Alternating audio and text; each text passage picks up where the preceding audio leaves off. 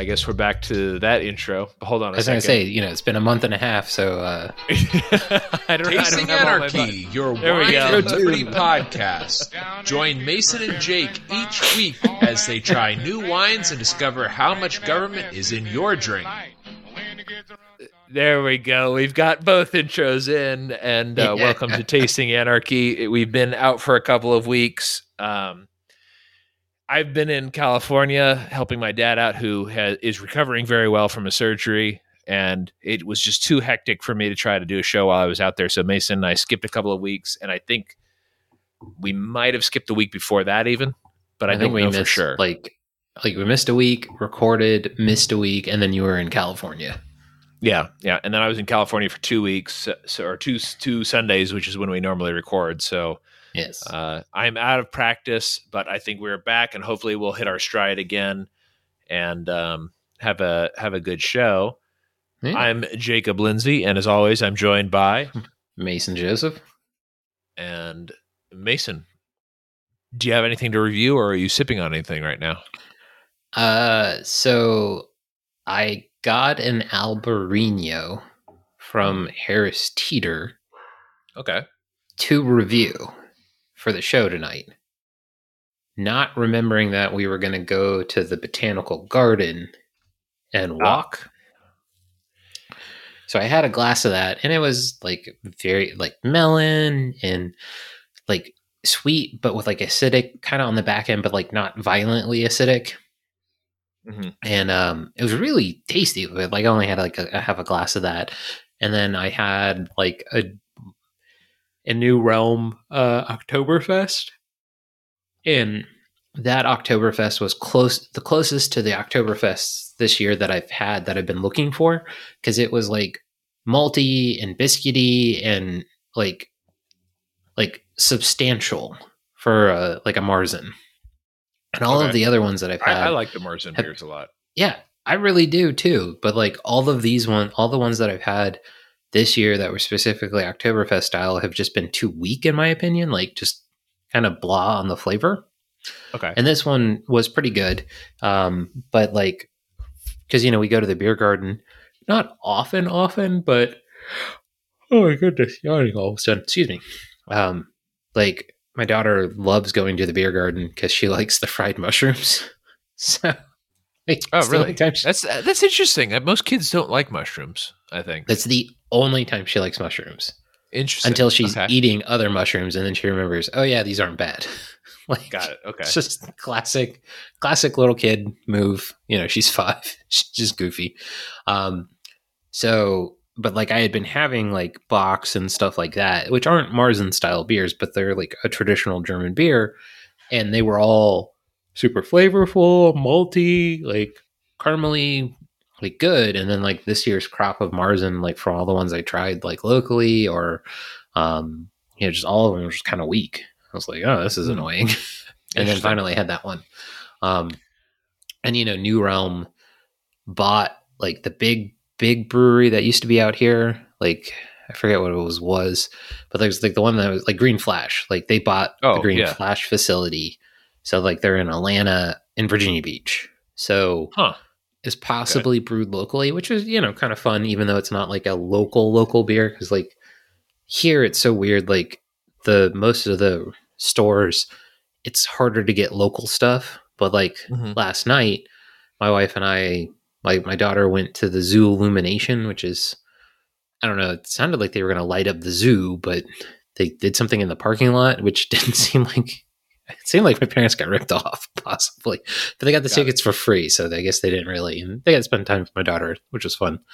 Uh, but my wife and I went to Smart Mouth and had a beer or two, and then went over to Orpax to eat. Um, so, yeah, we contributed to the local beer scene again.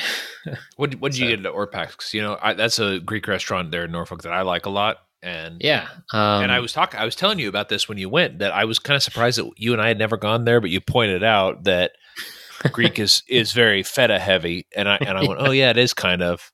So it makes sense that you wouldn't really care for Greek. But what Yeah, what do you so- get? What do you think of it? Um, so one of the things, like, I'll just say this ahead of time for everybody who doesn't know me, I'm really not into Christmas. Like it's just That's right. To me it's a religious holiday. I don't have a problem with people who celebrate Christmas as a religious holiday, and I don't really have a problem with people who celebrate it not as a religious holiday. I just don't like all of the like pomp and circumstance that people keep trying to shove down my throat for something that I don't care that much about. Now, I have a 5-year-old, so like seeing her happy about it is fun, but like they were playing like pretty consistent like new Christmassy music and it wasn't like 2021 pop Christmas music. It was kind of like mid 2000s, so it was bad, but it wasn't as awful as music is today. Right, But, right. like that was kind of like wrong footed me. Uh, their calamari was good. Um, I had the shawarma sandwich, and Okay. The fries that I got with it were warm, but the sandwich itself was like lukewarm, and it was like has a spicy cilantro sauce, and I- you know I'm not a big fan of cilantro, but it didn't really taste like cilantro, and there was like no spice. And then like my wife ordered the Euro platter, but they brought the Euro sandwich. And she was fine with that, but like her Euro was hot. And like she got the like orzo rice or orzo um thing and she really liked it. So it's one of those things where it's like I really like Mr. Shawarma. Mhm. And Mr. Shawarma is like right around the corner. and not exactly, but it's close enough. Yeah, so to Mr. me, it Shawarma was pretty good. yeah it, so it was- to me it was like there wasn't much on the menu that i thought was like oh like this is really a good reason to come down here because it Yeah. is kind of out of the way like we were sitting in like you know those like bar tables but that are like the table itself is like almost four feet tall or more and then the Yeah. chairs like your feet are like maybe not for you but like for my wife she's like way off the ground and i'm still like a foot and a half off the ground so like Yeah. the seats weren't uncomfortable, but they're not the most comfortable for us, you know, being on the shorter side. So it was just kind of one of those things where it's like, and a lot of the stuff on the menu is like weird reinterpretations of Italian food. And like, I mm-hmm. know, like in Greece, like, yeah, feta is very popular, but they have a lot of other food. Right. And it was like, oh, it's this weird half Greek, half Italian restaurant. And it was kind of like, it wasn't expensive, like for my life position, mm-hmm. But for what we were getting, to me, it was kind of expensive. So I was just kind of like, Yeah. okay, like I understand why people like this. And maybe in a different situation, maybe if we were at a low table, um, that sort of thing, maybe it would have been okay. But like we, you know, like for me, like service is a big thing. Like our waitress wasn't inattentive, but she wasn't as attentive as she could have been. And like Yeah. We gave her my credit card, we were ready to leave. Like it kind of seemed like the AC came on at one point because it was like almost 75 yesterday here. And Right. but like it was kind of getting colder and like the AC kind of came on. It was just like, I'm ready to leave. And five minutes Hmm. after I was really ready to leave, that's when we got my card back. So, Got you it. know, it's kind of one of those things where it's like, and it was getting busier and busier while we were there. So it was just louder and it was just kind of like, this is a cacophony of noise. I also probably had, you know, I had two 9% alcohol beers over at um, Smart Mouth. So like I was kind of so like, and I only drank water while we were there, which is totally fine. But I was kind of like sobering up and kind of going like, okay, I'm ready to be at my house, like ready to not be There- here. So in that same part, that's not technically Ghent. What is that area technically? called? Chelsea. There is the uh, Benchtop Brewing that's over there. Mhm. I think that's in Yeah. that same area, right? Yes. Um, and then there is. I could be. This might actually be in, in Ghent. Now that I'm thinking about. it. Do you remember that that restaurant Bardo? Is that in Ghent? Bardo That's is Ghent, out of business, but it was in Ghent. Yes. Oh, that's a shame. I really like It's- Bardo. Uh, Bardo's been out of business, I think, before you even left. Oh, really? It wa it was Yeah. kind of overpriced, but I did like it. Um, and we and Yeah, we went like- there once in a while because they had interesting stuff.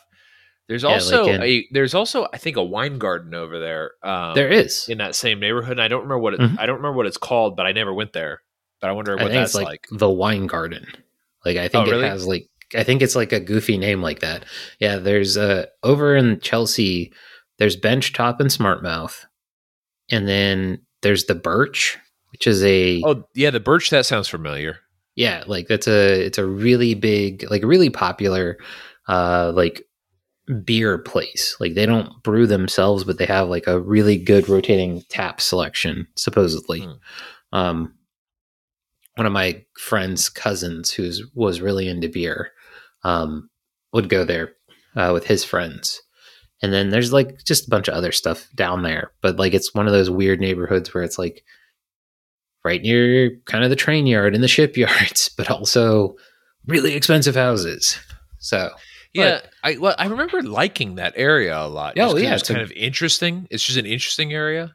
Um, it's one of those It's all it's like old, like old. uh I don't know what you call it, but like old. It's like warehouses, I guess. Mhm. Like they're like they look like kind of like run down, sort of like run down like warehouses is the only thing that's coming to mind, but like buildings where they have like a garage door and stuff like that, but they're not really big enough to be warehouse. Yeah. Yeah, industrial. Yeah, that's, that's it's just describe it. industrial spaces. Yeah.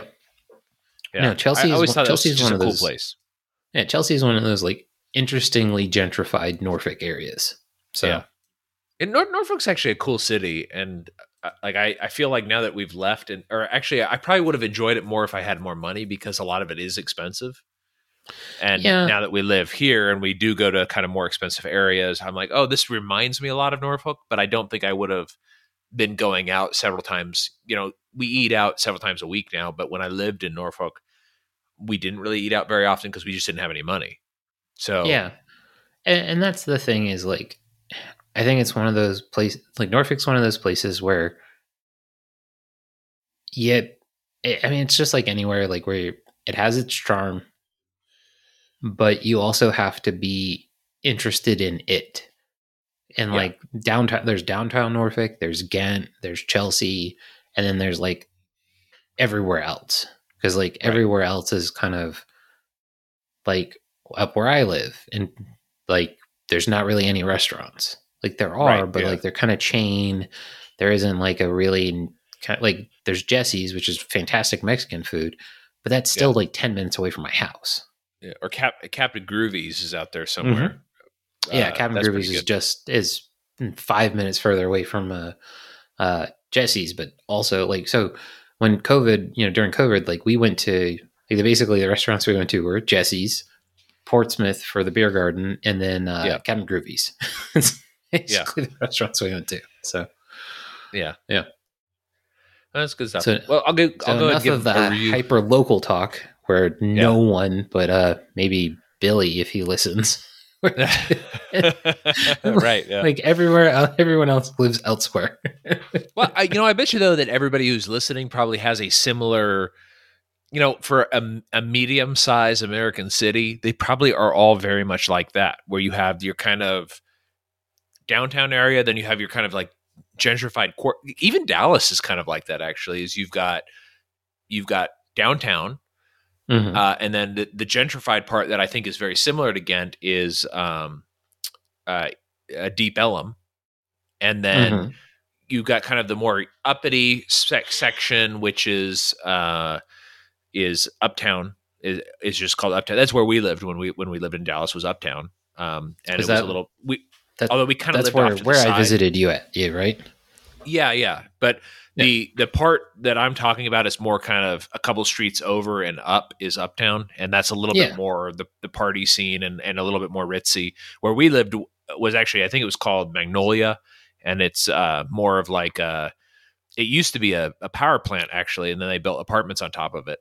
But um, it's it's kind of more of like the newer area uh, that is though also part of uptown just because it's on that side of the freeway but it's sort of the same vibe that you're talking about where it's like even dallas although it's a very large city it does have sort of this the city itself is huge and most of it is just kind of like the same american suburban sprawl Yeah. and or, or urban sprawl i guess where we live now is more the suburban sprawl, but uh, and and that's kind of how most cities are. They just have a couple of cool areas, and so people who are listening, they'll probably get that same thing. There's it's the place where the breweries are, and it's a place where there's some like fancy restaurants for hipsters. And Yeah. that's that's the part of town that we're talking about. yeah, but like older hipsters, it, weirdly Yeah. at times. Yeah, like, right. That's that's the weird thing about like uh, Chelsea is it's like you you're really kind of outside of the neighborhood of Chelsea and like in the like industrial like just the hipster zone like you were saying Yeah. and then Right. like there's all this stuff that rings it which is like the neighborhoods and and that sort of stuff and then the rest is just the water so yeah no that's a that's a really like kind of apt description Yeah. Yeah. Well, and you know what's funny about it is that even e- like Arlington is kind of a microcosm of that exact same situation. You've got downtown Arlington, which is very very small, um, and but there's a couple of things there, and then right outside of downtown Arlington, you've got the sort of Ghent type area that has a couple of breweries, a couple of nice fancy kind of fancy hipster restaurants, and a couple of like interesting bars, and then the rest of it is like suburban. So it's just kind of the same thing. I think that there's that's just the model of American cities is basically this is just the way they are. And I, I- think when I you get think- into the small town, it's a little bit different. But Well, I like I don't I wouldn't be like, you know, I've been to Munich, I've been to like Berlin. I mean, you've been to Europe too. Like London is different than that. Um but also not in many ways. And then like I think that's just kind of cities. I think that's Yeah, just kind of that how they be. are. And then Yeah. that's the thing is like, you know, like how many times where you're, you know, you you kind of turn the corner and you're like, wait, this has been here the entire time? Like, Yeah, yeah. You know, and you're like, oh, there's this whole new neighborhood to like explore and understand. That's kind of like the um like around ODU, which Chelsea kind of abuts, but like ODU is this kind of weird plague area. And then Right. like there's some cool neighborhoods around it in like Park Place and, and those sort of things. Like they're just cool neighborhoods, but like there's nothing. And that's one of the weird things about Norfolk is like in Virginia Beach, like especially like right in front of my parents' neighborhood, like there's that strip mall that has restaurants in it. And like, yeah, there's like a, a red lobster across the street, which isn't really much, but like there's there's restaurants pretty close by. But I Yeah. like I always get the feeling in Norfolk, it's like there's just fast food close by, like most of the time. Well, no, I remember in that in that Food Lion uh, shopping center by your parents' house. That was where we used to get Chinese. Number one Chinese. Yeah. crab rangoon. That was Nate's favorite, which I always thought was disgusting because I don't like crab, but he was Oh. he was into that crab rangoon. it's basically just cream cheese and fake crabs. Yeah, that's true, and I, I think I I do like cream cheese, but the the cra- the crab to me is just ugh, like that's. Yeah. Although you probably are feeling that way about the cream cheese, so Uh, that's the thing is like I used to like I used to eat crab rangoon and now like it's not that I don't like the taste. I just don't feel like I feel would feel very good after eating it. yeah, It's kind of like Well, that "Eh, makes sense. is-" Yeah. it's like I'm trying to be more discerning about what I eat. Yeah. I'm just kind of like nah, nah. I don't, I don't need to put that in me. That makes sense. That makes sense. All right. Oh, well, let me give, speaking let of, give- uh, yeah. But just real quick, speaking of Yeah. kind of like a you thing, um, I've recently been eating more sauerkraut Oh, as that's like my favorite. as just kind of like a, a side for like the probiotic sense. Yeah. And then like I have now just started putting sauerkraut on everything basically. so like I should I morning- should send you. Uh, my mom made this thing that she didn't make when we were kids. While I was out there with, my, with my parents, uh, called sauerkraut chicken, hmm, and it's. Uh, do you like hot sauerkraut? I don't really know what that means. So it's Like, just it's mean, just like, heated. It's just sauerkraut heated. Oh yeah, I don't care. Okay, all right. So, but this this dish I thought was very good. It was you. It's basically you just make a lot of heated sauerkraut with um, shredded carrots and uh, we put cranberries in it. But it, it calls for it actually calls for uh, currants, but we didn't have any Mhm. currants, so we put cranberries in it. And um, I think that's it. It was just sauerkraut, shredded carrots, and currants, and then uh, chicken thighs. But and then I, I can't remember what the spices were that were on the. But it was it was a very German tasting dish. That sounds I good. loved it. I thought I, I thought it was Yeah. great, It and it was fast too. That that was the thing that I thought was great. And yeah, chicken's fast to cook. So, um, for when you know you're kind of on the go, if you just because my dad does the same thing I do, and I didn't realize. I don't know if he learned this from me or if I learned this from him because I don't recall us eating sauerkraut when I was a kid at all. But he just keeps tons of sauerkraut around the house. And so my mom's now got, she's like, okay, what do I have? I've got sauerkraut. I've got cranberries. I've got chicken. What do I make? Oh, I'll make sauerkraut chicken. And that was one of the dishes that we ate. And it was, I thought it was super good. I'm going to probably make it while, while we're, uh, well, we're going to be here for a long time, but I'm probably going to make it now that I'm at home. So- yeah so like uh but yeah so i've been um like so actually made pot roast and i finally was like what if i just put some of the sauerkraut on this oh this is really good what if i Yeah. also put sriracha on it also Ooh. really good and then i was Okay, that like sounds she, great. she made a egg and uh ham and onion and green pepper scramble for breakfast Okay. And i was like what if i put sauerkraut and sriracha on it It's like also delicious. So I was just like, ah, this is a very classic Jacob thing. I'm just gonna It eat. I- I sauerkraut like- I mean, I- most meals I now. pretty much like sauerkraut on everything. It it's it's such a good addition. It gives that kind of sour flavor to it. It's also Yeah. probiotic and um, yeah, I, I it's one of my favorite things. We we get it a lot. I, I like the sauerkraut that they have at the Ukrainian store, but there's this um, one that they have the Kroger that's in a, a jar. It's uh it's not it's actually not with the pickles and stuff. It's actually over where the bacon and stuff is at, Mhm. our, at least at our Kroger. I can't remember what the brand is called. They also have very good pickles, actually, but it's for some reason it's in the refrigerated deli section. And, yeah, some uh, of it, like the new sauerkraut, like some of it is like just made to be refrigerated. It's weird, yeah, but um, and it could yeah. be it could be that this is made made to be refrigerated, but it it all it, it tastes really good. That's the kind I like to get a lot of, and it's on sale quite a bit. So I usually get several jars of it, and then just we keep it in the fridge, and that's and and I'll eat it as a snack just by itself. So yeah. And well, that's the thing Um, is like I, I my I don't like so I bought like there's this uh there's this guy who does like YouTube cooking and Mhm. he used to like cook at a Japanese restaurant. He was a very interesting like guy.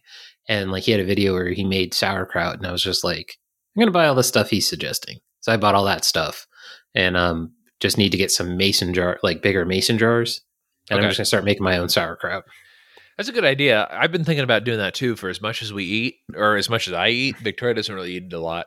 But um, and I also kind of like the sauerkraut a little bit more crispy than what they have at the grocery store. Yeah.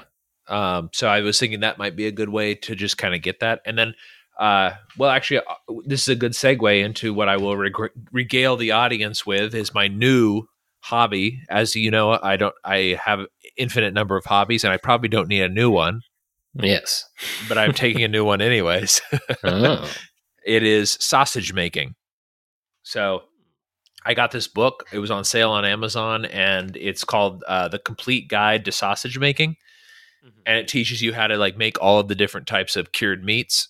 Uh, I think this would be really good for Childeberg Town. I'm going to start out with the types that are not actually aged or anything like that. I'm just going to start out with like bratwurst and um, like breakfast sausages and things like that because and the reason is because a lot of the aged ones require smoking or uh, different types of dry aging that I don't think I'm prepared for yet. But I, I think I'll get the I'll probably get like a one of those sausage stuffing machines. I don't remember what they're called, but where you like turn the crank and it like stuffs the sausage. It's a And, sausage um, stuffing machine. Is Yeah, literally what they're that's called. that- yeah, that's what we'll call it. Sa- sausage stuffing machine. So and and then I've got all this beef that Car and I got, and we're probably going to get some more. So I was thinking I would just make a whole bunch of beef sausage because it's got several recipes for breakfast beef sausage in here and beef bratwursts.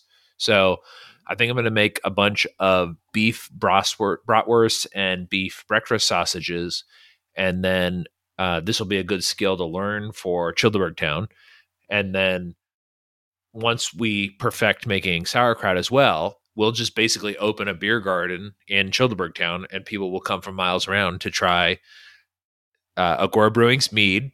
We'll probably get somebody to beer to brew some beers. Maybe maybe we'll get uh, Luke. Well, no, I'll bring his- back the yeah, but I'll bring the brewing kit so we can poison ourselves again. Oh, there we go. Yeah, we'll do that. we'll, we'll, we'll we'll brew some more. We'll brew our own beers. You know, I, I've been super. What's funny, speaking of German stuff, is you know what I've been really into lately is Marzens and and regular old lagers. I don't know if it's like like I've gotten kind of tired of IPAs. I and Well, yeah, I, like that's just thing. one of those cycle things. Yeah, that's the thing is like I like I had at uh Smart Mouth, I had um like their Tripel. Yeah. Which was good, but it wasn't as sour as I kind of wanted it to be, but like not sour, but like that Tripel kind of like bitter sour flavor. It wasn't that. And then I had their double IPA, which is good. Um but yeah, like I, I'm much more into like stouts. Like I'm not into the traditional lager very often. Um, but like I like stouts and uh like darker beers a lot. Yeah, yeah. So I, Oh, that's and, how uh, I've been feeling too. Is I've just I've just felt like I just want, and and I would include I would include stouts and porters and things like that in this as well. Is I just want a regular beer. I, I'm not really that Yeah. interested in something amazing or like different right now. I just kind of want just a regular old. I just want a regular beer. Yeah. yeah. So uh speaking of uh not regular beer, but um the last episode of um Peaceful Treason. Um Yeah. one of the guys was talking about like this amazing chocolate stout that he got and um like all that and so I was texting with him about it and um he's like oh like because my wife likes stouts a lot and so i was like oh you know and but she also likes porters and that's the other Mhm. one i was trying to think of like uh, you know Can, can I You- can I guess? Well, Is this is Sure. this person who's like a beer person normally? Because I don't think I heard this episode. They're both I'm beer have to go people look normally so This wasn't this wasn't just regular old Samuel Smith chocolate stout, was it? yes it was It was really okay. Okay, Yeah. So, so like- that's like the most common chocolate stout I could think of is just Samuel Smith. Great, great chocolate stout. I I will not deny that. But it's like everybody's introduction to chocolate stout. well that's a that's the funny thing because it was like uh like Kaj was talking about it and was talking it up and like like they you know was, they were talking about like it was one of those times like I woke up at like four in the morning so I was listening to the episode and I may have fallen asleep at part of it but like you know, he'd gone camping and like had one he couldn't remember what it was called and all that. And like you know they were they're you know kind of pumping like he was pumping it up and like so I messaged him later and I was like what about uh breakfast stout he's like oh holy crap like That's you know, that's a, that's a good one too. We've we Yeah. you and I used to drink a lot of that. Our whole Yeah. group of people at the time, we would drink a lot Yeah. of that breakfast stout. Uh, yeah, I love it. But like that was the thing is like, you know, so we I got I found the a four pack and I got it for my wife and you know, it didn't in- inspire me in any way and my wife was like, "It's okay." Um but I just thought it was really funny like they like how pumped they were or how pumped he was about this and then like I tried it and I was like and not like I'm trying to be like, "Oh, I'm better than anybody," but it was just like, "Yeah, this not that great to me." But I'm glad he loves it. You know, it's like uh, well, I, I like it. I, I'll Yeah. I would say that for and maybe I'll maybe I'll uh it is very sweet. It, and I think Yeah. that it's specifically made for the American palate. Ugh, Um, yeah, I think I think it's I think almost all of the Samuel Smith stuff we get here in the United States is made for export, but I could be make I could be mixing that up with uh who is it that makes the peach lambic and the um and the raspberry lambic and all those like lambics framboise or something, something, like, that. Yeah, yeah, I think Yeah. that's it. Uh, so this company, Samuel Smith, I think they have a whole line that is for export to America, and we do have a sweeter palate, as you and I have discussed on the show. Yes, Uh, one of the things that they make that I really like, I don't know if this is made for export or not, and it probably is actually on the sweeter end, is uh, their Taddy Porter. hmm Do, do you remember that one? I don't think I've had it, but mm, Okay. uh, we you know it's one of those ones you may have had like because for a while there, like you like back in the day, back in the day when I was like really into IPAs, I think you were like really into porters, and I think we yeah. like did like kind of not like an exchange because like you you know you didn't you don't always share drinks. Yeah, I'm, Um, not, I'm not really a big uh, fan of people drinking before me. I'm okay with No people one- drinking after me, but then I won't drink Yeah. again. So No wonder you never got the Rona. But like, uh, no, like, Mhm. um, but yeah. So like, uh, you may have had one and like gave me like a sip of it or something like that, and I just I don't remember. okay, so their their Taddy Porter I liked a lot. They also have a uh, an oatmeal stout that I think is pretty good. Mm-hmm. That, And- that's and the one I'm a- familiar with. Like, is Yeah, that's like, I think that's, that's their their beer. is- Yeah, Yeah. The, the oatmeal stout I think is their standard. Like that's the one that everybody knows. And then they also have a nut brown ale that is also very good. yeah. Like Uh, my wife. Those really are the only likes- ones I can recall. Yeah, my wife really likes O'Connor's uh, pecan porter. So I wonder if the, the Oh. nut brown would also like hit that for. Yeah, probably. You know, if, Yeah. if we if we start a brewery at Childeberg Town, we got to do pecan because it's uh, a Texas mainstay. So Yeah. Uh, we'll do that. All right, let, let me do my review and then let's get into the article before we wrap up Sure. for the night. All right, so I've got I have a well, they were billing it as a hundred dollar Cab Sauv. Um, I did not pay anywhere near that. I paid about five dollars a bottle actually, because thanks to our listeners who uh, went to our website, tastinganarchy.com, and they used our link to go to Last Bottle Wines and purchase a bottle of wine. We had credits. And so I went ahead and used all the credits and I bought four bottles of this wine that they say are normally priced at 100 It was reduced to, uh, I think, $35. And then because I had uh, $90 in credit, I guess it would have come out to closer to about $10 a bottle. So I got four dollar or four bottles of this wine at about ten dollars a bottle. But you know how much I like Oakville, and uh, this year I was not as familiar with. I know 2014 was a year that I thought was particularly good, and tw- 2009 was also a really great Oakville year. Um, but this was a 2018, so it's a little bit younger. It was the uh, I'm going to probably butcher the name, but Perelum. So it's P R A E L U M. Pra, Pralum or pr, Pralum. I, I think that's probably the way to say it. Pralium? Pralium? Pralium. That could be. Maybe. Like, I Um, think you're probably closer to correct than I am. Okay. Uh, this I thought was a very good wine. Um, again, Oakville. Oakville is to me one of the best places in California to get a Cab Sauv. Uh, this was good. I'm.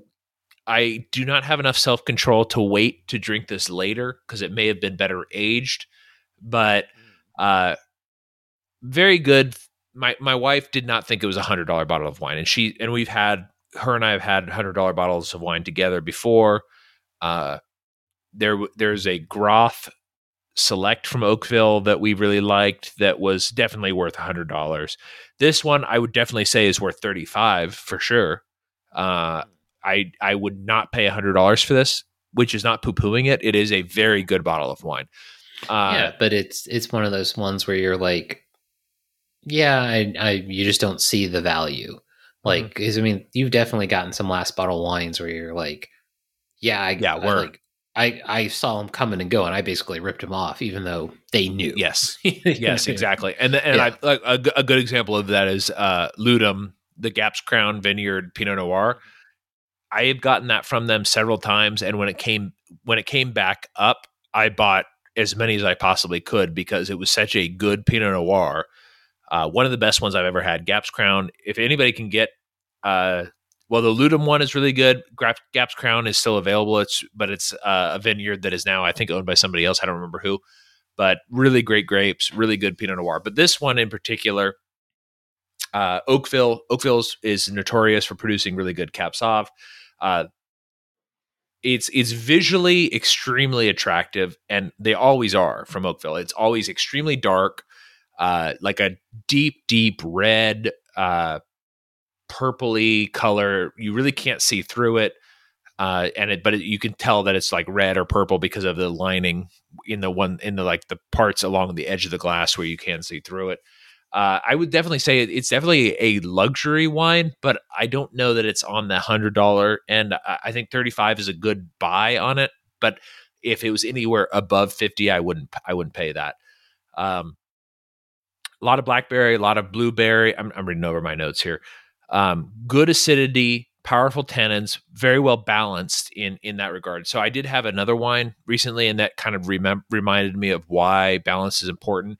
Is I got this organic wine for ten bucks actually at uh, Whole Foods, which uh, great buy for ten bucks, uh, and I'll probably review it next episode. But it was so heavy on the acidity that it kind of it sort of tastes. You, you actually might like that because it was very like a cranberry kind of flavor. So it was like a, f- a Huh. full cranberry fruit flavor, but it wasn't balanced. This one, it it had all of the luxury wine qualities where it had the blackberry, the blueberry. Blueberry doesn't usually come through very well if it's not balanced. Um, so Well, it had that's- I mean- good acidity, good tannins, um, a lot of good secondary notes like leather, tobacco, uh, some of that kind of like chocolatey flavor. Um, you know what anise is? I know what anise is, but I don't know what anise. maybe I'm saying it wrong. It's like it's like uh it's like The those licorice? uh yeah, it's like licorice kind of and it's it's in that's pho. anise. Yeah, Is it is it anise? Okay. I always yeah, like star anise. anise. Yeah, Yeah, there that's it. That's it. Yeah. Yeah. That thing. So it has kind of that flavor. That's what I wrote down. It has sort of that it's like kind of black licoricey, but it's more like the pho flavor.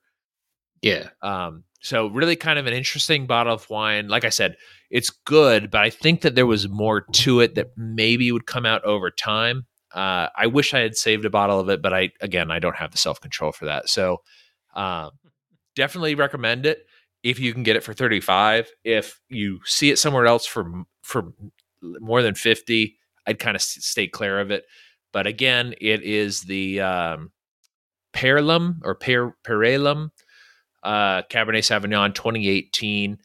Uh, when searching this, I did actually not, I didn't see very much from this company uh, or this producer. So I don't know if Mhm. maybe it's a producer that uh, is not going to do anything else and they were getting it from just vineyards in the area, which is pretty typical of that area, is that, uh, you know, you, you get the grapes, you make something, and then that's it. But uh, if I was to recommend something to go with this, I would say probably beef, uh, lamb, um, maybe maybe heavier game meat, uh, and uh, that's really it. I mean, it was very good. I, I recommend it for for for the price I paid. For something a little bit higher, I would kind of steer clear of it. You know, I, we you and I have done stuff before that are that's more expensive, and we liked it.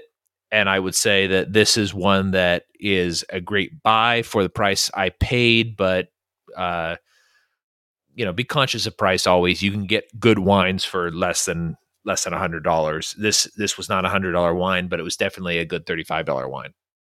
Yeah, so it, it sounds like a younger brother of like peanut to me personally, like the You know, blackberry and yeah. blueberry, and it kind of like, but you know, like because like it's been a while since we've had it, but Mhm. peanut was always worth the the flavor, but it was also that first one where we really started getting that like blueberry. It's like, wait Yeah, a minute, The, the like, blue, the, yeah, for sure. The the blueberry flavor is, uh, I and I really think that, and this is something that like I've been developing, I guess, in my palate a little bit. Is I think the blueberry flavor comes out if it's very well balanced.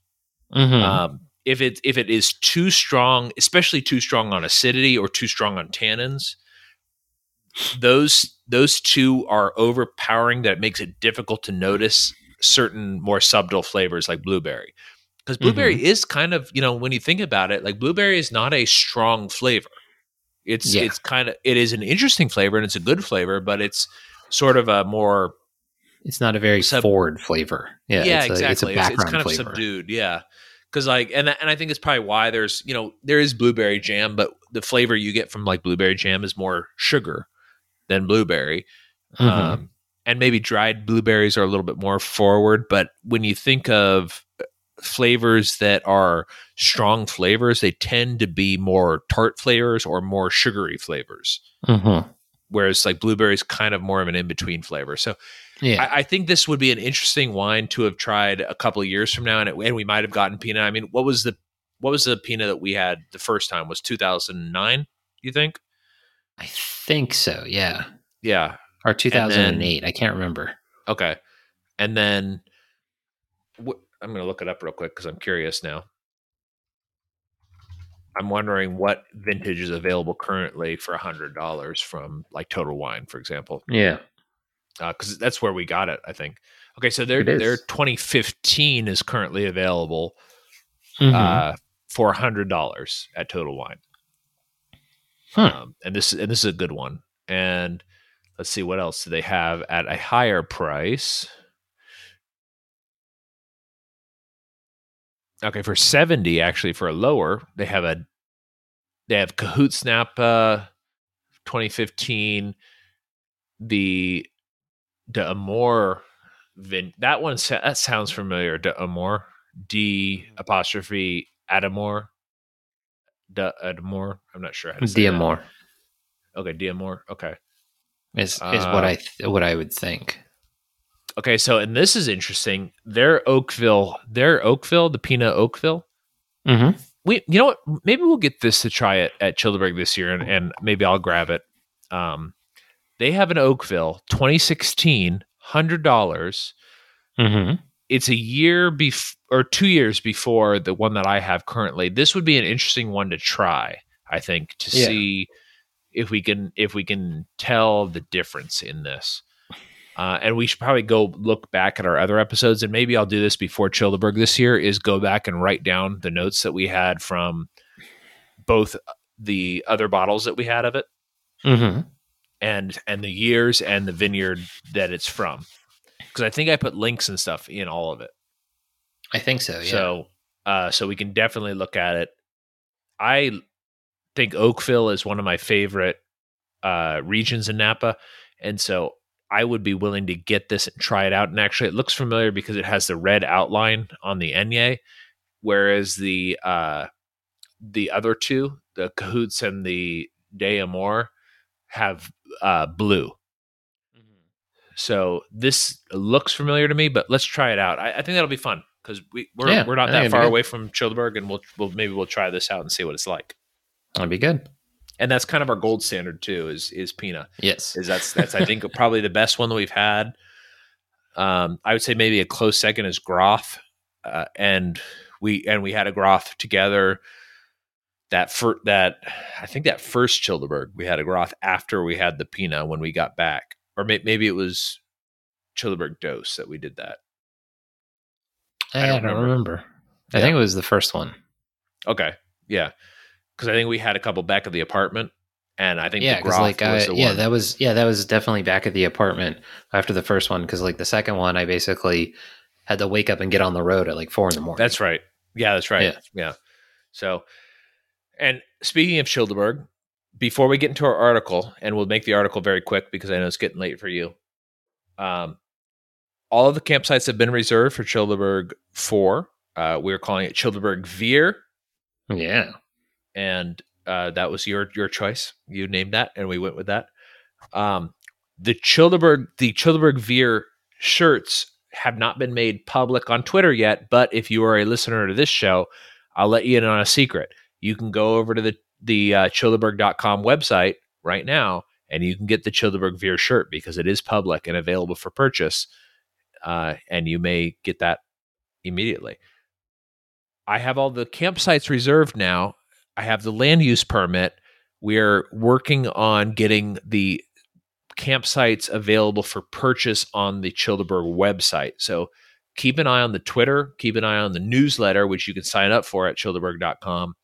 Uh, we will have that available for you to reserve a spot. So we're doing this year a little bit differently than we normally do. It's going to be, um, I have to look at my my price sheet, but I believe it is twenty five dollars for the weekend for a site. If you're not staying for the entire weekend, that's fine. Um, it's still twenty five dollars because I don't want the headache of trying to figure it out. Uh, but it's uh, twenty five dollars for a spot for the entire weekend. You will be sharing a campsite with other people. Uh, if you want to have an exclusive campsite with multiple people, you do have to have at least six people, and we will give you an exclusive campsite, but it will be $25 per person. So just keep that in mind. Uh, but that will be available on the website for purchase very soon. Um, and I think that is the only Childeberg announcements that I have right now. So uh, anything you wanted to add to Oh. that? Did I forget anything? I was gonna say, why don't you tell us the dates? Oh, that's right. Yes. So it's uh May 29th through 30th, 2022. Yes, in uh, the Mule Shoal, Mule, Mule Shoe Bend recreational That's right. area. Yeah, and then uh, I believe somebody has some pretty cool tank tops available as well on Childeberg.com.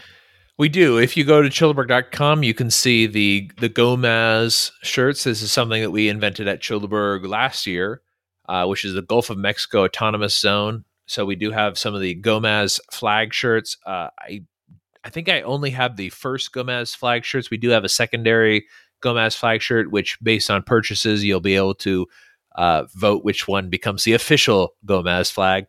Car Campet and I uh, well, Car Campet actually came up with this with other people. I don't know. I, somehow I got co opted into this later, but I think it's a great idea. But all of the states that are in the Gulf area, we've declared independence according to Car and me.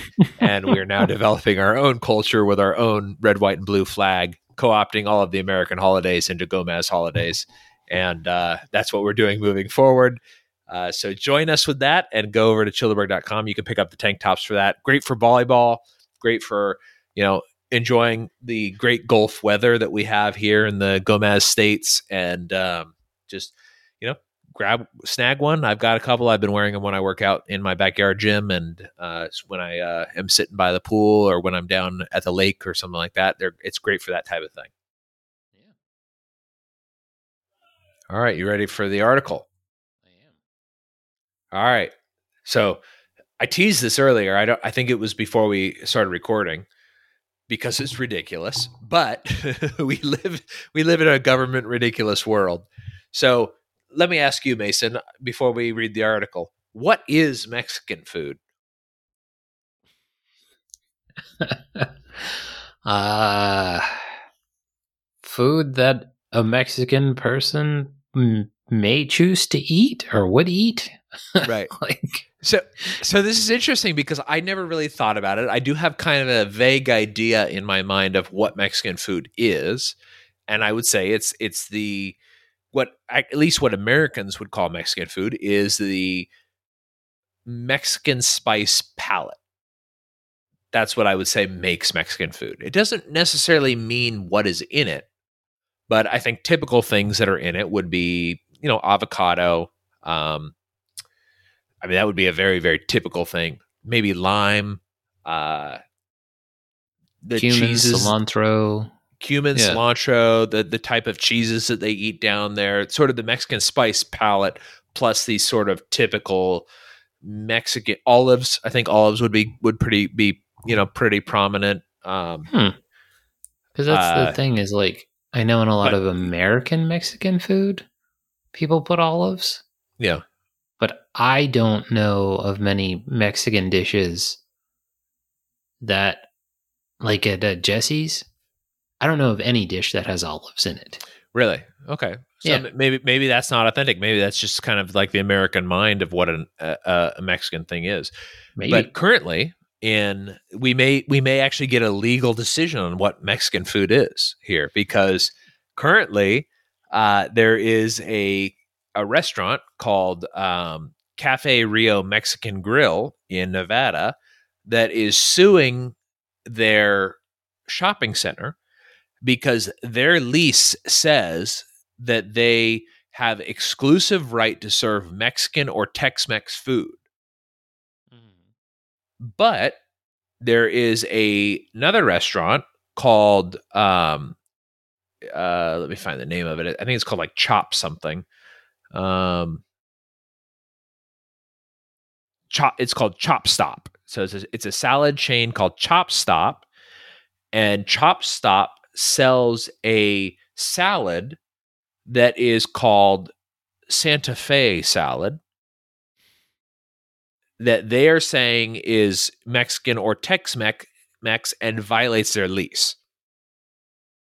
So, which is interesting. So, I'll read you what is, and you tell me if this sounds Mexican to you or if this sounds like Tex Mex or uh, an American style of it. So, uh, the, the, so this is actually it's called so chop stops i'll read i'll read to you what the article says it says chop stops item in question a Viva Mexico chop salad served with ingredients like jalapenos, black beans, tortilla strips, a creamy chipotle dressing, um, and a Santa Fe, which, okay, so this is two salads, I guess, and a Santa Fe, which features avocados, roast corn, a cilantro lime dressing, as well as uh, a group of products called chop- which are salads served on uh, served on a base of cilantro lime rice seasoned with black or white beans. So it's several items, I guess, that they're selling that are all quote unquote Mexican dishes. And so the Cafe Rio Mexican Grill says this is a violation of their lease that this restaurant, which is a chain restaurant, is serving these supposedly Mexican dishes. Now, this is the interesting thing is that what would you think the response from Ch- Chop Stops would be based on this lawsuit? So the my first question would be is why is Chop Stop itself being being questioned in that regard? I guess because they are they're it may be it, it's not really clear in the article, but it, they are somehow involved in the suit. But the suit is against the people leasing yeah the Cafe landlord. Mex yeah Cafe uh, Rio Mexico.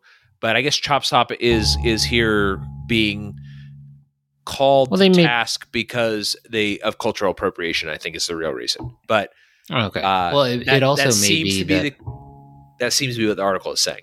well, it also may be Chop Stop is like being asked to provide discovery on Oh, that could be. Yeah. what these items are. Like, would you say these are Mexican inspired salads?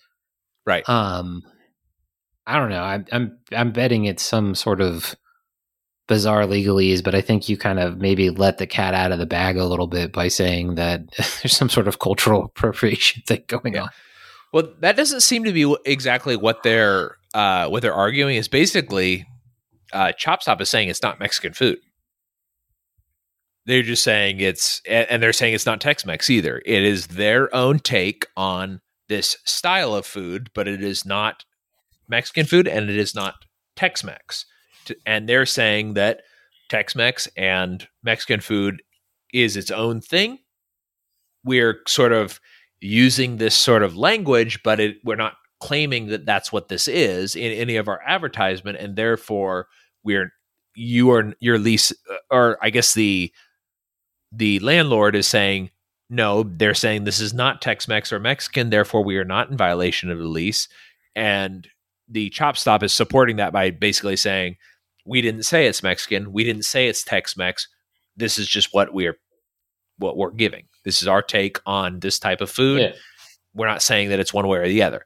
Now, this is in Nevada. It's going to be heard between uh, be it's going to be heard before the Eighth Judicial District Court, and um, they are going to, I guess, rule on whether or not. So it, it seems like they're coming down to something very, very narrow, which to me sounds very bizarre. But I'll quote the article, and it says that um, so it says Nevada's eighth judicial district court judge Mark R. Denton will reportedly be tasked uh, with deciding whether a salad with with some jalapenos should legally be considered Mexican food. This to me sounds ludicrous. How can you determine something with jalapenos is specifically Mexican or Tex-Mex? Well, eh, Is So this- jalapeno like? I, I I mean, I'm maybe I'm crazy here, but like, I know that it's not called jalapenos in Hungary, but Hungarian food features Hungarian black peppers, which are genetically almost identical to jalapenos. They're they're basically the same peppers. How can you make a decision legally whether putting jalapenos in a dish makes it Mexican or not? That like to me that's bizarre. well, so my first question would be for what you were saying, like the Hungarian black pepper. yeah, Like, as far as I knew, all the peppers were New World.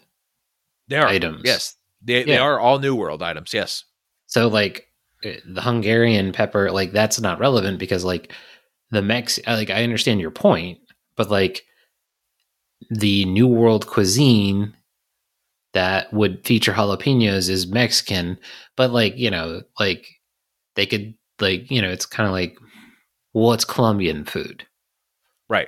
you know, if like if you've ever been to a Colombian restaurant, it's a lot like Mexican food. It, there's clearly differences, but like that's one of the things is like I thought one of those items was basically called like Viva la Mexico, like Right. one of the salads like had Mexico in the name. It, it, it, it- well, it's called no, it's called Santa Fe, and then the other one is called. uh Oh, actually, yeah, one of it, one of them is called. It's Viva Mexico Chop Salad. Yes, yeah, so you're right. like, and and this is one of those things. It's like, well, this is our interpretation. Your interpretation of what? Right. Yeah. Mexican flavors, Well, let, let me read flavors you. from an indi- indigenous Yeah. culture, like. Right but but also what what is mexican food because that's kind of one of those things too is and i've discovered this since being down in texas and i and i probably intuit i kind of knew it intuitively before i moved down here but there is a huge difference between like sonora style mexican food and mexico city style mexican food mm-hmm. like they're just very different foods I mean, it's And- the thing I argue with my wife about all the time. Like, she's always like, "Oh, the Mexican food here isn't Mexican food." Like in Norfolk, it's like except for Jesse's. I'm like, no, it's all Yeah. Mexican food. The difference is it's not the Mexican food you're used to. Like, right and, and that, that was actually a really has a completely different style. Yes, and and one of the things that uh, I was out actually when I was out in San Diego, and uh, Q the abolitionist, shout out to Q the abolitionist on Twitter. We went to it was called uh, Taco El Gordo, uh, which I believe means the fat taco I believe so. In English. Super super good, very different than Mexican food that I'm typically used to. It was I, I ordered. I mean, it was it was like street tacos and street. Um, uh, I had like a street quesadilla, which didn't have grated cheese. It had sliced cheese on it, which was a little bit unusual. And um, and then I also had um, tostadas, which I rarely is tostadas available at a Mexican restaurant here, which is um, interesting to me. But also, their tostadas were a a uh, soft corn tortilla with a crunchy tor- corn tortilla on top, like a sandwich, kind of. So it was, it was now granted it's it's it's very very authentic Mexican food. This restaurant is Tijuana. They were doing really well selling to the gringos, and so they moved up to San Diego because that's where all their customer base was. But uh, really good good food. Uh, Yeah, sh- you know, really shout out to Q because I don't. I mean, maybe this is a mainstay in San Diego, and I just don't know about it. But it was super good. Um, yeah. Well, I mean, like I'll have to like reach out to my cousins, um, who live in you know live in uh, are all are in all in that area. Yeah, Um, yeah. and my aunts and un- my aunt and uncle, and see if they if they go there. Um, I'm sure they've got some. Yeah, they they always have some really interesting Yeah. places every time we've been out with them. Um, but so this is one of those things where it's like it's a ridiculous concept, but like Starbucks does this all the time, where like Mhm. they can be the only drink proprietor, like as a primary focus, and they'll do that in their leases. Um, Yeah. if they can in a shopping center, and they've also like done it where like they'll make it as a part of a condition of re-upping their lease later. So like Yeah. you know, you've had Jacobs, you know, whey juice concentrate store, which doesn't compete with Starbucks at all, but you're a juice uh, like a liquid provider, and like they'll go against it. So, but I think this is one of those things that's very interesting because this is the sort of thing that you would find in like a libertarian world and an anarchist world for like arbitration because that's the sort of thing you might put in your lease is Yeah. Exactly. But you know that's where you also kind of get that thing where it's like eh, you know it's like why would you the lease e the person leasing the property put such a vague term or insist on such a vague term in your lease given that you may have to one day defend it? You know what i mean? Like it's like oh yeah, this leaves a lot for room for interpretation. It's like, yeah. Yeah. So we're just going to assume we're richer than the other people that we're trying to sue? Right. Like, you know, like I, you know, I understand. Like I've, I forget what I was listening to.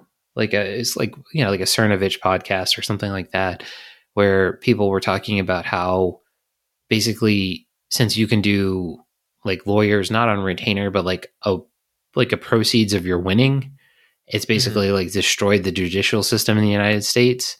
And like I agree with some concepts of that, but I also disagree with some concepts of that. But like that's the thing is like this is the sort of thing that would happen all the time and does happen all the time in like private arbitration. It's like, what the hell does this actually mean? Right. Yeah. Like how Well, let me, to, let me like- read let me read the last two uh, paragraphs from this article because I think this is kind of it's just interesting the way that Yeah. they that the the arguments being made. But there there was several things that you brought up that I didn't think about. Like I don't know why Chop Stop is in is involved in this because it seems like the lease the company the the, landlord is the one being sued and this is in Vegas so I don't know what this sh- shopping center is like it could be more complicated than what it appears from the article because you know if it's in Vegas you know sometimes those are these very complicated shopping centers inside of a casino or something like that and Mm, that may be. be you know maybe it may be more complicated than we're gleaning from the article but uh, let me go ahead and read these last two uh, these last two uh, paragraphs here so it says as for Chop Stop the times obtained the chain's legal filing in the matter and uncovered some of their arguments for not serving quote Mexican food. For one, Chop Stop reportedly states that a that quote a taco salad has either a corn or flour tortilla base which the Viva Mexican salad does not have. Okay. Uh, another claim Santa Fe is a town in New Mexico and not a town in Mexico or Texas. So that, that this is me editorializing here. That's end quote. Uh, interesting argument because yes, you're they're right. Santa Fe is not a town in. I, I mean, there may be a Santa Fe in Mexico and there may be a Santa Fe in Texas, but th- th- not the one that they're talking about. Uh, and Most the last likely, yeah. Okay, go ahead. I was saying most likely, yeah. No, I was, Yeah. I was just agreeing with your your point. Oh, yeah. Okay. So then the last paragraph quote, it doesn't appear to me that merely uttering the name Choparito uh, that somehow automatically results in some type of conclusion. Uh, Edelman, which is the one of the lawyers, told the paper. But then he added, "What makes us? What makes us the as a landlord somehow an expert on this? Meaning, how how is it as a landlord? How are we supposed to determine what our leasees are making and whether or not it cons- constitutes Mexican food or not Mexican food?" And I think that's kind of an interesting question. So, I mean, the the lawsuit to me seems ludicrous because one place is a Mexican cafe, the other one is a salad restaurant. To me, those are very separate things. However, I do kind of understand the uh, the um, Cafe Rio Mexican Grill. I do sort of understand where they're like, we want to be the exclusive Mexican restaurant. Like that, I do kind of understand that. That does- that, that does sort of make sense because I mean, think about it. Like uh, across, actually, again, up the street from your parents' house, that shopping center with the well, I guess there's not a farm fresh there anymore, but the one that we used to go to after we would be done at Kelly's, we'd Mhm. go get uh, purple haze or whatever over there at that farm fresh. And there's Yeah. the there's the other Kelly's that was that used to be in that shopping center. I don't know if it still is. There is. Uh, and, Yeah. and then in in the opposite corner from that was the um, El Tapatio, or not El Tapatio. Um, what was that Mexican restaurant right there? They're also Plaza used to one Plaza Azteca. That's right. Yeah. So, like, how would Plaza Azteca feel if they were like, okay, we're going to go and open a, a Mexican restaurant here in this shopping center, and then Kelly's closed and opened back up as El Tapatio. You know, now now you got two Mexican restaurants in the same shopping center. It's kind of like, well, yeah, that I, I do see that being sort of an issue, uh, at least for Well, the like- people who own it. Well, this is like so. This is one of those things where what drives me nuts about like you sign a contract and then go like, well, who's it for us to decide what's Mexican? Right. But they signed it. Your contract with Yeah. this other company that said no other Mexican establishments. Exactly.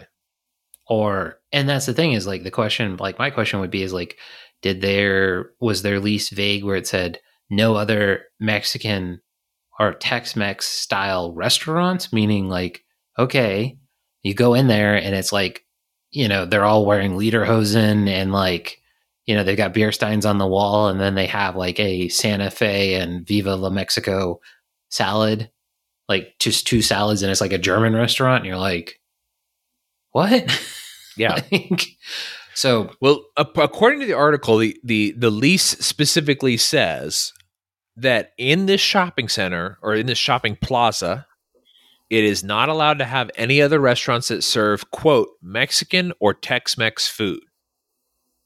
mhm. So I, I would see that as saying, okay, if it is determined that these items are either Mexican or Tex-Mex, and and as you pointed out, one of them is called Mexican. It's called Viva Mexico. Um, that they would just not be allowed to serve that item. yeah, but like But that's kind of a weird thing. is- yeah, so like that, that that's to me one of those things where it's like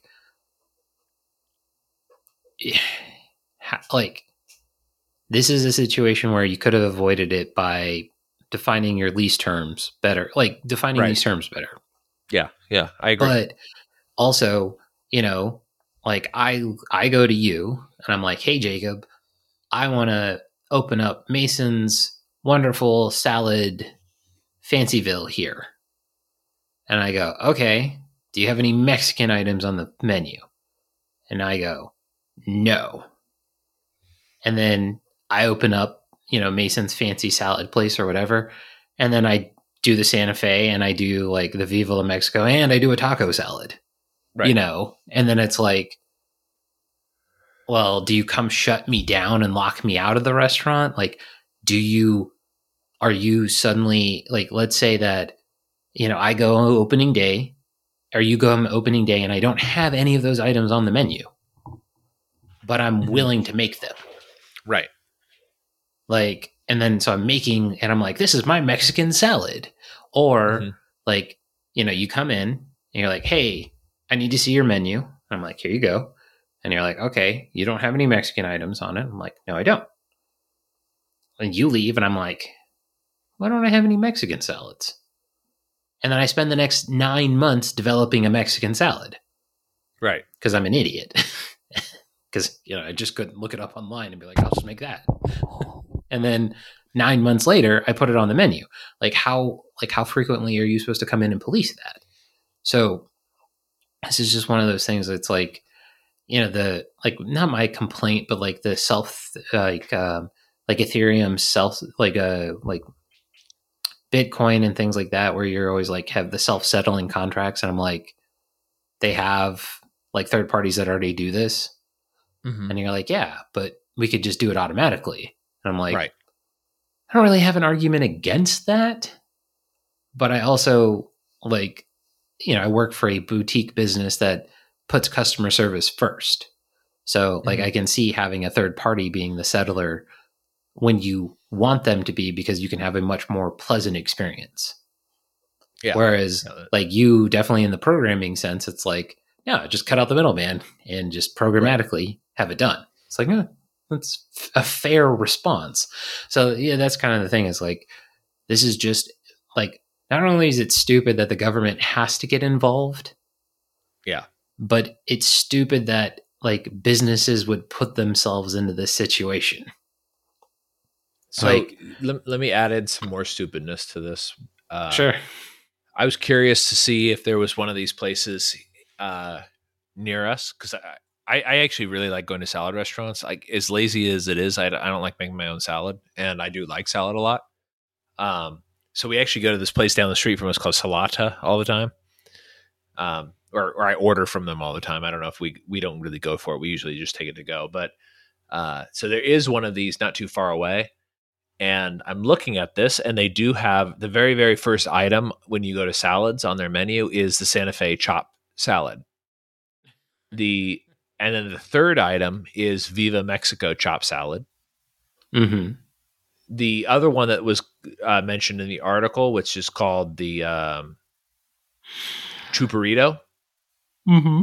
Let me read you the entire name of this, and you tell me if you, this sounds to you like it's a Mexican item. Italian garlic choparito. they do have they do have a choparito classic though, uh, so that's that's probably the one that they're complaining about is a choparito classic. I wonder if they I think anything with a, a Mexican name, Choparito. yeah, um, choparito sounds the- very Mexican, but I guess it Yeah. it could be Italian. I don't know. Mm, nah, I don't think so. but I'll tell you what's in it. It's uh, in the Choparito Classic. It is cheddar cheese, tortilla, red onions, bell peppers, double roasted chicken, uh, and it looks like um, there might be feta in it, but I can't really. T- that might be a type of. Ch- that might be just chicken, but it looks weird in Uh-huh. the picture. And then in the Italian garlic choparito, it is roasted garlic, uh, pepperoncinis, Parmesan cheese, tomato, croutons, and roasted chicken. Actually, that one sounds pretty good. Um, actually, pretty much everything on their menu to me looks really good because I do like chopped salad a lot. But uh, Mhm. the Santa Fe one, it's got avocado, tortilla strips, roasted corn, black beans, uh, pepper jack cheese, which is I don't think pepper jack cheese is Mexican. I think that's an American thing. Um, Maybe. and then roasted chicken. That would not be on my top priority list because I'm not crazy about pepper jack and I'm not crazy about avocados. I was about to say, uh, I thought you weren't. You thought avocado, but yeah. Yeah, and then um, Viva Mexico chop is is jalapenos, which I've I actually like a lot more than I used to. Uh, tortillas, tomatoes, black beans, cheddar cheese, and roast chicken. So interesting. I'll tell you if like just looking at this menu though, I wouldn't go for any of the Mexican style dishes. I would probably go for this uh, Cobb salad that they have here, or for sure, almost I would go for this Asian chop because I really like Asian salads. That's got uh, edamame, uh, which I probably shouldn't eat because, from my, my understanding, is soy is uh, estrogenic. Uh, cris- crispy wontons, cucumber, carrots, double roast chicken, and sesame teriyaki sauce. That's that sounds like the salad for me. Yeah. So It does. we may end up going this week up to uh up it, it's actually the yeah ch- chop stop because it's uh the oh, the closest one is all the way in Frisco. So it's like a 45 minute drive to go to this one but I do but like just reading their salads I'm like mm, that actually sounds pretty good. I might try to go there. Well, on on that note, on your ridiculous drive for chop salad, this has been tasting anarchy. all right All right, everybody, stay free. stay free